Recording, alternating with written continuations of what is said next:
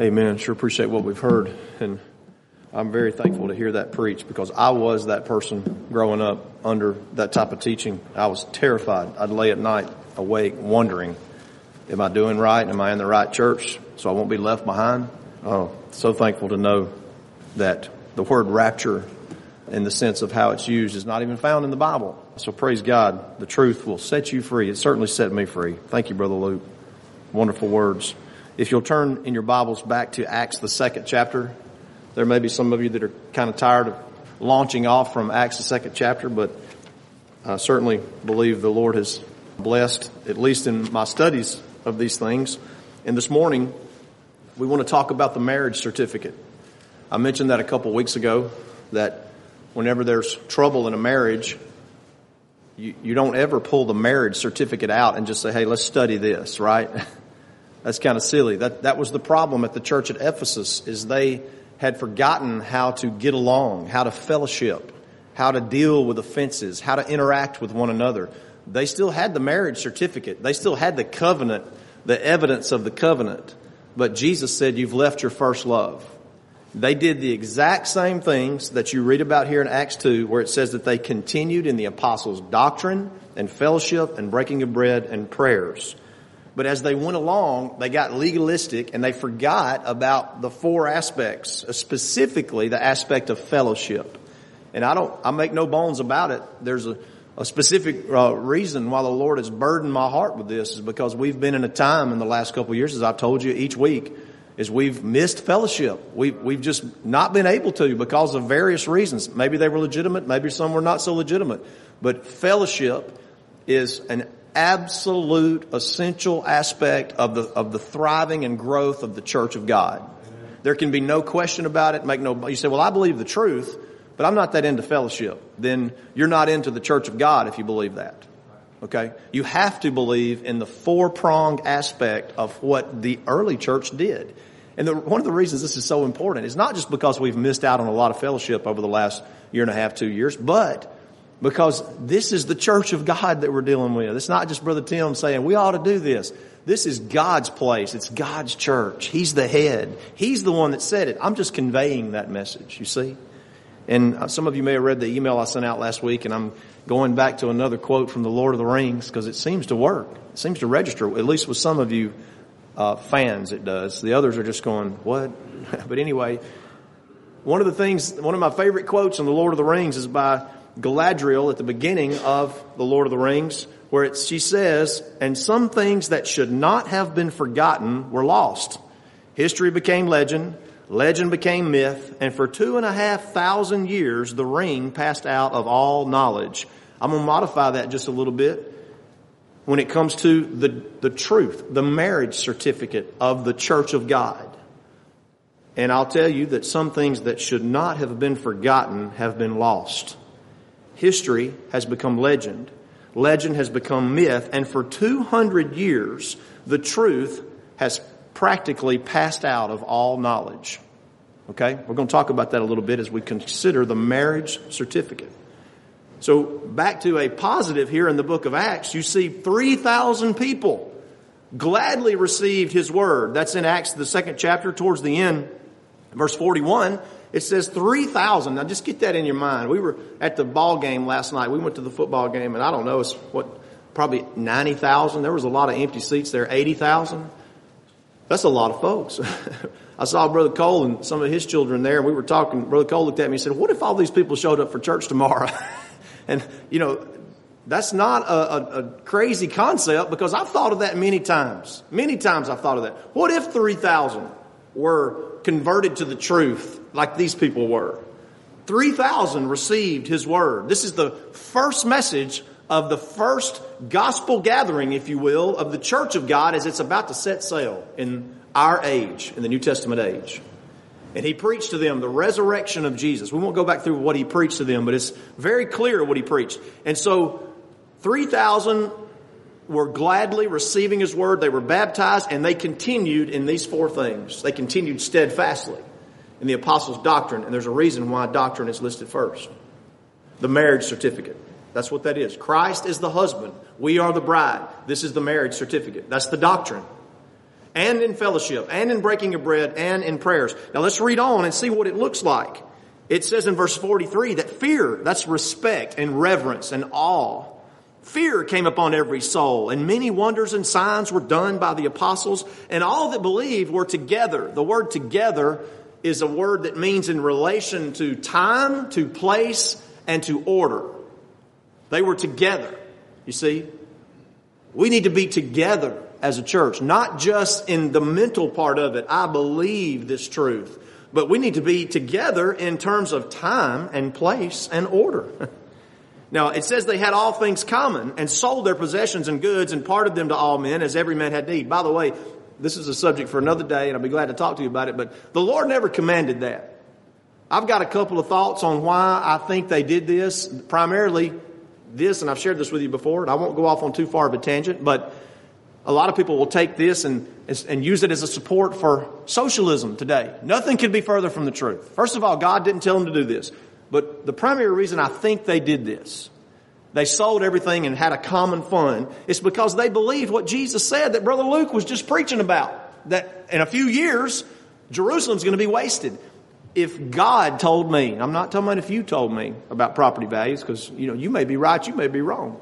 But if God told me that Zion community is going to be laid bare and, and, you know, a nuclear bomb's going to hit it, God forbid. And it's going to be, the value of, of the property in Zion community is going to be zero because it's going to be radioactive one day. I'd sell out tomorrow. you hear me? I love my home and I love where I am. I'd sell out tomorrow. Who wouldn't? And I'd move somewhere else.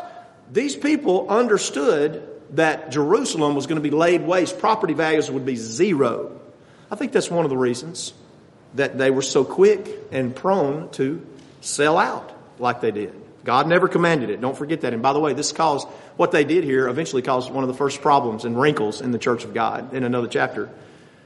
And they continuing daily with one accord in the temple, verse 46. Listen to the language now. Continuing daily with one accord means they were unanimous. What were they unanimous in? Well, they were unanimous in the temple. That is the place that they gathered to preach and to teach and to interact and to fellowship, to continue in the apostles' doctrine, fellowship, breaking of bread, and in prayer.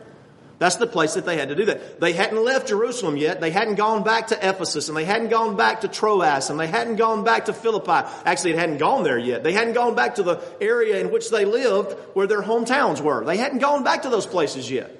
Ephesus had not been established as a church yet. So they gathered in the temple and continued daily with one another. Listen, I think I said this on the radio message a couple weeks ago, but it is impossible it is impossible for me to get to know you or you to get to know me by me standing up here and preaching an hour, uh, preaching for an hour, 45 minutes, 30 minutes, and spending time here together a couple hours a week. It's impossible. You know, this ought to fly in the face of, of what we generally think about church. You say, well, Brother Tim, are you saying, you know, you need to come over to my house every day and I need to come over to your house every day? I'm not necessarily saying that. I don't mind you coming over. Our house is like a revol, it's like a revolving door. As a matter of fact, if we ever renovate, we're going to put a revolving door in front of our house. It's just going to be easy to get in. It's, you know, real easy. Don't get stuck. But this says they interacted daily. The apostle Paul says over in Acts, further over in Acts, that he continued preaching and teaching to them in the marketplace, that's in the workplace, and in the houses, you know, from house to house. We don't need to forget this pattern. I submit to you that before the Lord comes back, somebody on this planet is going to be following this pattern because the Lord said, my church will not disappear from this planet. Will it be you? will it be me? I hope so. They continued daily with one accord. They were unanimous in their belief and their love for one another. And watch, breaking bread from house to house, did eat their meat with gladness and singleness of heart. Eating their meat with gladness is a phrase that's, that goes back to the word hospitable. They were hospitable towards one another. They were, it, it especially means to welcome one another. They were glad to see one another. Praising God and having favor with all the people, people. And here's the result of, of continuing in the apostles' doctrine of fellowship and breaking the bread of prayer. They have favor among the people. You know, people that weren't even in the church, in the community, they had favor among the people. I just tell you, 20 years ago, whenever the Lord burdened me to begin to preach and to teach in this area, I'm going to tell you, Primitive Baptist didn't have a very good name. I know that because I'd ask people about it and they'd say, you know, they, a lot of people thought that primitive Baptists were absoluters. If you know what that is, I'll be happy to explain that to you because most of the churches in our area became absoluters. It means they, they believe that God ordained every single act that ever happens and every leaf that falls off of a tree. You know, that, that's not the character of God and that's not what primitive Baptists are. but that's what people thought because that, that false teaching swept through here many, many years ago. I told you, give a little bit of history. and, and it grieved my heart because I knew, I knew what real primitive Baptists believe. and I knew that the love and the, and the truth that primitive Baptists believe could be a blessing to the lives of God's people. And I believe through the last 20 years, not just because of me, but because of many of you even, and even those of you that may be new to the truth, you don't think of primitive Baptists as, ooh, a curse. I hope you don't. What are you sitting here for if you do? You're in the wrong place if you think it's a curse. It's, it shouldn't, we shouldn't view it as a curse. We shouldn't see it as a curse. We should see it as a blessing if the truth is being preached. And that's, that's the result of continuing the apostles' doctrine and fellowship and breaking of bread and prayers. They had favor with the people. The people had smiles on their face and they were welcoming. They were hospitable. They were helpful in the community. And it says they had, and the Lord, not only that, the Lord added to the church daily such as should be saved. And you remember the saved context now. Peter said, save yourselves from this untoward and crooked generation. That's the context of the saved. It's not going to heaven or going to hell. That's not what he's talking about. He's talking about being spared and delivered from the pitfalls and the temptations that are out in the world today. And if you're sitting there in your mind and thinking, well, I wonder what those are, let's talk after the service. There's so many that you can barely put your foot down without stepping on one. I've been pestering my kids over the last couple weeks to help me figure out how to get this little icon off of my Facebook page that is called gaming. and some of you sitting there going, uh oh, he's getting, he's getting in my business now. I'm talking about my business, not your business. If you want to leave that on there, that's up to you, but I can't stand it. I don't game. And I, and some, I, I click on it and I'm like, this is horrible. People killing people, all kinds of horrible stuff going on. How do I, I just keep going, X, X, X, X. I don't know what to do. If any of you will know how to help me get that off of there, I would really much appreciate it. There's pitfalls everywhere. It's on your phone. It's, it's floating through the air right now. There's pitfalls everywhere. There's temptation everywhere. The, that's the devil's design. And if you sit there and you think, well, I don't really know where they are, then the devil's got you right where he wants you. Save yourself from that. How, Brother Tim? Continue in the apostles' doctrine and prayer and breaking of bread and fellowship. You see? Let me give you just a little bit more history as we continue with the marriage certificate. I mentioned this, I think last week or week before last. In the 1800s, there was no such thing as primitive Baptists or free will Baptists or Southern Baptists or missionary Baptists. There was no such thing. There was Baptists. And in the 1800s, a great divide came among Baptists. And the majority, the majority of Baptists went in the direction of adding things to the church, adding activities, things like mission boards, Sunday schools, youth groups. I'm not trying to step on anybody's toes by talking about this, but it's just history. You can look it up for yourself. They began to add activities things that were in addition to what is clearly laid out here. They continued in the apostles' doctrine, fellowship, breaking of bread, and prayers. You see, men came up with the idea, it's in history. You know, the Sunday school idea was from England, and it was, in some sense, it was a noble idea because the man who came up with it was trying to spare, there were no child labor laws, and he was trying to, to help children that were subjected, you know, 10 and under to, to, uh, uh, difficult works circumstances and weren't allowed to go to school, so they came up with the Sunday school to try to educate them in reading, writing, and arithmetic on Sunday mornings before church. You know, that had a pretty good, pretty noble beginning, right? Well, it morphed into something else as time went by. All of these things were added to the Church of God. And there was a group of Baptists, and some of which were very famous Baptists, like Elder John Leland, who was in the Revolutionary War times and, and stood for the truths that, that we still preach and teach. Others could be named. Some stood for the original teachings, the original marriage certificate. Don't add anything to the, the function of the church of God. And those people became known, they actually were referred to as hard shells. and I don't know why hard shell is the word. Some say, well, it's because they were hard on the shalls. You know, he shall save his people from their sins. That could be. Uh, and, and, it could be because maybe they were, maybe they were harsh hard shells. Some of the old hard shells have been harsh in the past, you know. but you understand, for whatever reason, it's usually always the opponents of the truth that refer to individuals, uh, refer to a group as what they are. You know, they, they, the, the appellage, the, the term Christian was not a nice term whenever they were, the, uh, the, the ones in the book of Acts were first called Christians at Antioch. It was the enemies of the church calling them, those old Christians. Well, down through the years, there's been different names and primitive Baptists, eventually hard shells, okay? The, the reason we're called primitive Baptists, the reason that people refer to us as hard shells is because we are going to maintain the simple truth of the Word of God and the simple practice of the Word of God. Now here's why this is important. Whenever the, and when the 1800s happened and the divide came and things were added to the church of God, it was not over doctrine. It was over practice. It was over uh, activities in the church. You can, you can read, I'll give you an example. Zion Primitive Baptist Church up here, not far from where we are, where my brother's the pastor. When that church was founded, it was founded by one primitive Baptist. This was in 1848. Uh, it was founded by one primitive Baptist and six other regular Baptists who had gotten letters of transfers from their church. Back in those days, there was not a big enough divide over doctrine. They still allowed that to happen. So Zion was founded with six regular Baptists and one primitive Baptist because it wasn't about doctrine. And you can read it in their writings. It was about practice. But here's what happened.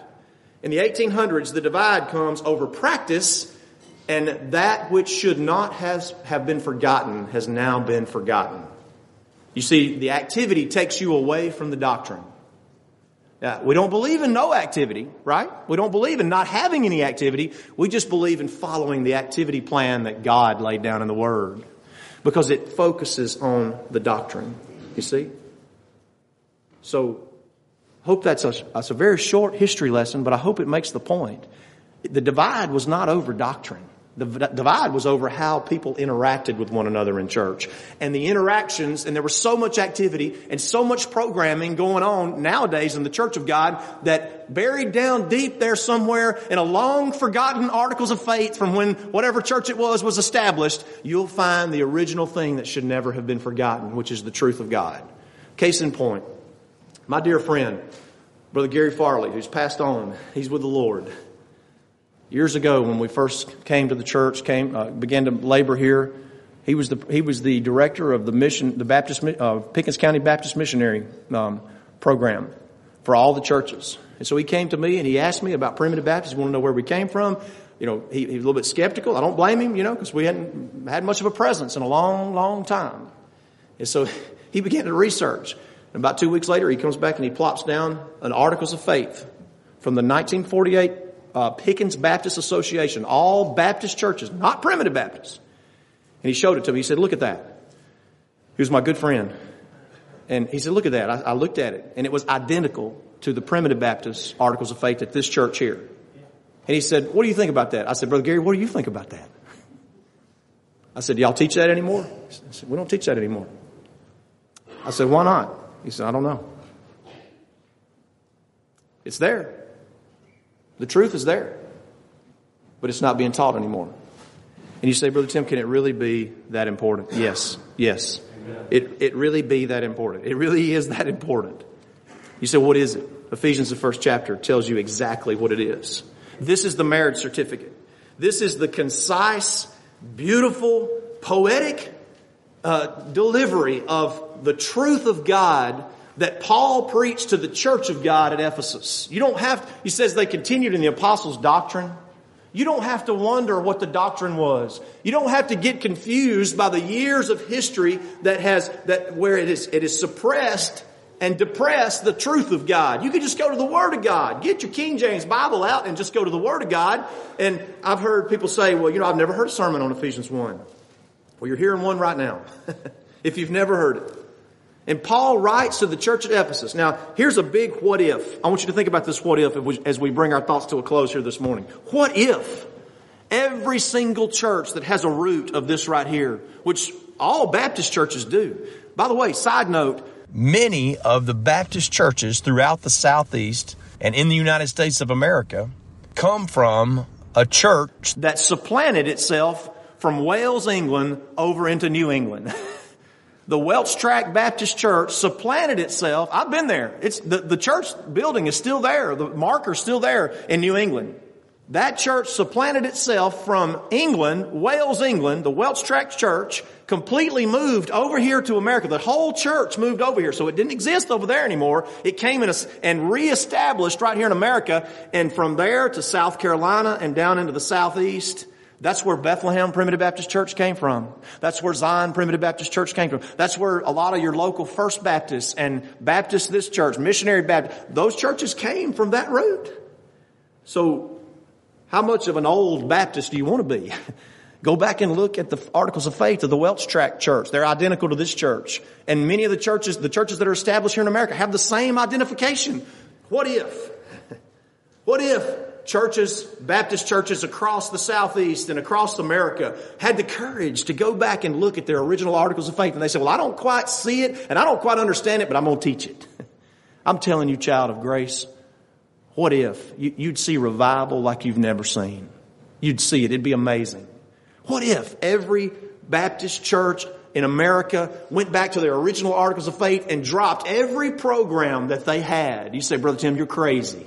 Well, there was a time when every Baptist church had this program right here where they continued in the apostles' doctrine and fellowship and breaking of bread and the prayers, and there was no divide there. You want to see revival? It's not going to come from the next election. It's not going to come from what president's in there or what senators in there or what representatives in there. It's going to come from God's people going back to the truth of God. And I will tell you this, just to give you hope. I meet more and more people just ask Brother Chris sometime. I meet more and more people in our local communities and in other places that are either their interest is being piqued on that or they're going back and looking at it themselves. It's encouraging. And it may be some of it because of some of you, because you have a smile on your face and you talk about the truth of God and how happy you are worshiping God. But this is it. This is the marriage certificate. What if God's people went back to the marriage certificate? He says, blessed, but this is verse 2, Ephesians 1. Blessed be the God and Father of our Lord and Savior Jesus Christ, who hath blessed us with all spiritual blessings in heavenly places in Christ. Here are your spiritual blessings. Here is the marriage certificate of the Lamb that He has purchased you as His bride, according as He hath chosen us in Him before the foundation of the world. That makes sense that a husband would choose his bride, doesn't it? You know, I get it today. We're living in a cutting edge day. You know, the bride might choose the husband. But I mean, there's got to be an agreement. There's got, you know, some kind of meeting of the minds. One's got to choose the other. and your, your husband, Jesus Christ, has chosen you to be his. Nobody gets mad at me. Nobody fell out with me. When I chose my wife, praise God, she said yes 25 years ago.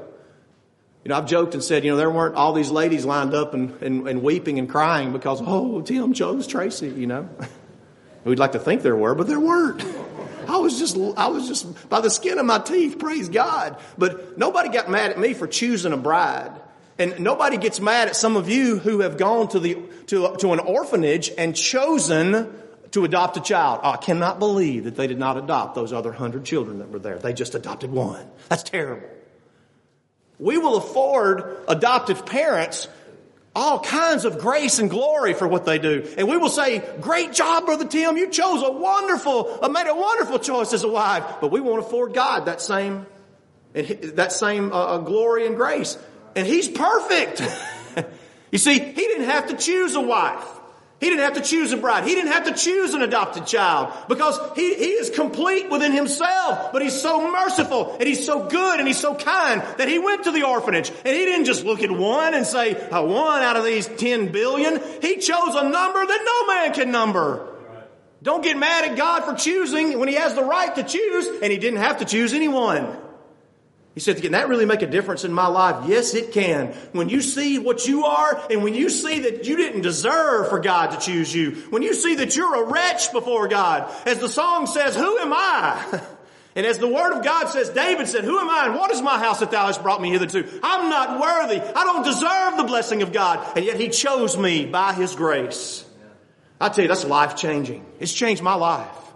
And if you walk in that, if you think, well, I'm a pretty good person, I don't, you're stepping on my toes. I don't, I don't, I think I deserve some things. Then you don't understand what this is teaching.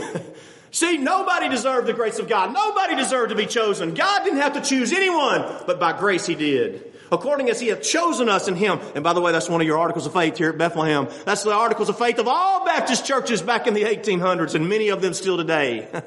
1948 Pickens Baptist Association has that identical article of faith in there. We believe that God has chosen a people out of every kindred, tribe, tongue, and nation. Oh, I praise God for His mercy in doing that. That we should be holy and without blame before Him in love, having predestinated us unto the adoption of children by Jesus Christ to Himself. For the life of me, if you study predestination, there's nothing negative about it. You know, well, there was probably a lot of negative about this, but in 2017 when I predestinated our family to travel out to California. You know, there's a couple times I didn't know if we were going to make it or not. so there was a lot of there was a lot of negative that could be said about Brother Tim's setting the destination for California and coming back and be gone for 19 days. And there was a lot of a lot of trouble and trials that went on during that time that I won't bore you with it. Okay. That was a rough thing. But God's predestination, there's nothing negative about it. it says He has set your destination as an adopted child. Just like the adopted parent goes to the orphanage and said, I'm choosing this one or and this one or whatever. And they take that child. They don't just say, okay, I, I, okay, I, I've chosen now. I'm just going away. No, they take them home, right? They take that child home with them. Oh, what a glory it is that God's going to take His children home one day. You see, you've already been adopted. You've got the marriage certificate right now. You can pull it out and look at it and say, praise God, I've been chosen. Praise God, my destination has been set. That song we sang this morning, my Lord, I did not choose you. You see, God has chosen you because you wouldn't have chosen Him if you had the opportunity. having predestinated us to the adoption of children by Jesus Christ to himself according to the good pleasure of his will, to the praise of his, the glory of his grace, wherein he hath made us accepted in the beloved. Now, the preacher gets up in the pulpit today many times and says the opposite of that. You must accept him. You must let him in. But the word of God, without exception, teaches that he accepts you through the blood of Christ. You say, well, how am I included in that acceptance? Because he chose you before the foundation of the world. And he wrote your name in the Lamb's book of life. And that's the most glorious thing that could ever happen in your life. You see, some things that should not have been forgotten have been lost. These things should not be forgotten in whom we have redemption through his blood, the forgiveness of sins, according to the riches of his grace, wherein he hath abounded toward us in all wisdom and prudence, having made known unto us the mystery of his will, according to the good pleasure which he hath purposed in himself, that in the dispensation, this is the resurrection, of the fullness of times he might gather together in one all things in Christ, both which are in heaven, that's the spirits of the saints that have gone to heaven, and the children of God who are still on earth, and the bodies of those that have been deceased, and the spirits have gone to heaven. He will gather them together in him. Now he repeats this. This is very important. There's really only one of the terms here that he repeats. In whom we have also obtained an inheritance being predestinated according to the purpose of him who worketh all things after the counsel of his own will. There's only one doctrinal term that he repeats there, and it is predestination. Could it be that, and it, yes, it, yes, it be, yes, it be. it be that all those years ago, the Lord knew that these things would be lost. The Lord knew that these things would pass out of memory. And so the Lord in His kind providence of His spiritual, His Holy Spirit burdened the Apostle Paul to mention that term two times. So child of grace, you should know two times as much about that term as all the other terms. Are you with me? It says, He repeats it. Why? Because he wants us to get the point that your destination is set, child of God. Your, your holiness is secure in the holiness of Christ. Your future is set in the blood and the sacrifice of Christ and his resurrection. What if, what if the churches of God across the land went back to this? Oh, some people would have a heart attack. Some people would have a spiritual stroke. But I'm telling you, you would see revival like you have never seen. Did you know that three out of the four people that attended church, went to church in the days of the founding fathers, were predestinarian in their understanding. I'm not saying they were all Baptists, but I'm, I'm telling you that this was common knowledge. And if anyone says, well, I've never heard a sermon on that, well, hopefully you've heard it here this morning. But if you ever meet anybody that says you never heard a sermon, you say, go ask your preacher why. Go ask him. I've issued that challenge on the radio. If you've never heard a sermon on Ephesians 1, go and ask your preacher why. Because it's the blessings of God. It's the, it's the basic fundamental truth that tells us we are saved by His grace. And somebody says, well, what's the big deal? Here's the big deal. It's all about the glory of God. If God says, like Brother Luke taught us here this morning, that I will not lose one child, and somebody says, well, he's gonna get you there if you'll do this, well then that, there's somebody that's gonna get lost in that scheme, in that plan. It's all about the glory of God. And when the glory of God gets bigger and bigger and, and more glorious in your life, you get smaller and smaller, and you know what? As you get smaller and smaller, you become more useful to God. you ever heard, I've heard this somebody would say that oh, an evangelist died and oh i can't i, I can't wait to see him in heaven because he saved all these people from going to hell. We, you know we're going to thank him. And there's not an evangelist or a missionary or a sunday school teacher or a preacher or a youth group pastor or any type of individual that's going to get any glory in heaven. The lord jesus christ is getting all the glory. You see? That's the doctrine.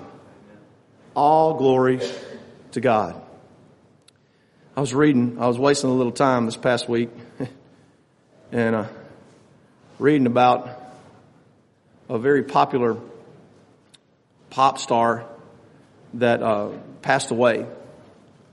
And as I was reading that, the child of that pop star said this, talking about the death of their parent. And that, this was the quote. They said, the 30 something year old, 20 late 20s, she says, I'm very spiritual in talking about the loss of her parent, this very popular cultural icon. She says, I'm very, I'm very spiritual, she explained. Whenever I take pictures, I see two orbs.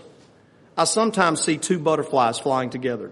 I always believe that that's my grandpa and my mom together. I got something better than that. You don't have to look at a butterfly and think, well, maybe that's my long departed loved one reincarnated. You don't have to do that. And by the way, if I get to heaven and my dad is flying around as a butterfly up there, I'm going to be disappointed. I don't want to see a butterfly Harold. I want to see Harold. Right, mom? We want to see Harold. We want to see grandmother. We want to see grandfather. We want to see friend that has passed. We want to see loved one. I don't want to see a butterfly. I don't want to see some kind of reincarnated. I want to see them as they are, but most importantly, I want to see the Lord and Savior Jesus Christ. It's the only way they'll be there. Let's continue to praise God for leaving us the marriage certificate. We can get it out and look at it. And don't, maybe that little what if that I said will lodge in your mind. What if the churches of God that have that root would go back you'd see revival like you have never seen. It'd be amazing. If there's one or more here that would like to follow the Lord, trusting in His choosing and His setting your destination and His taking care of your salvation, then we give you that opportunity as we stand and sing.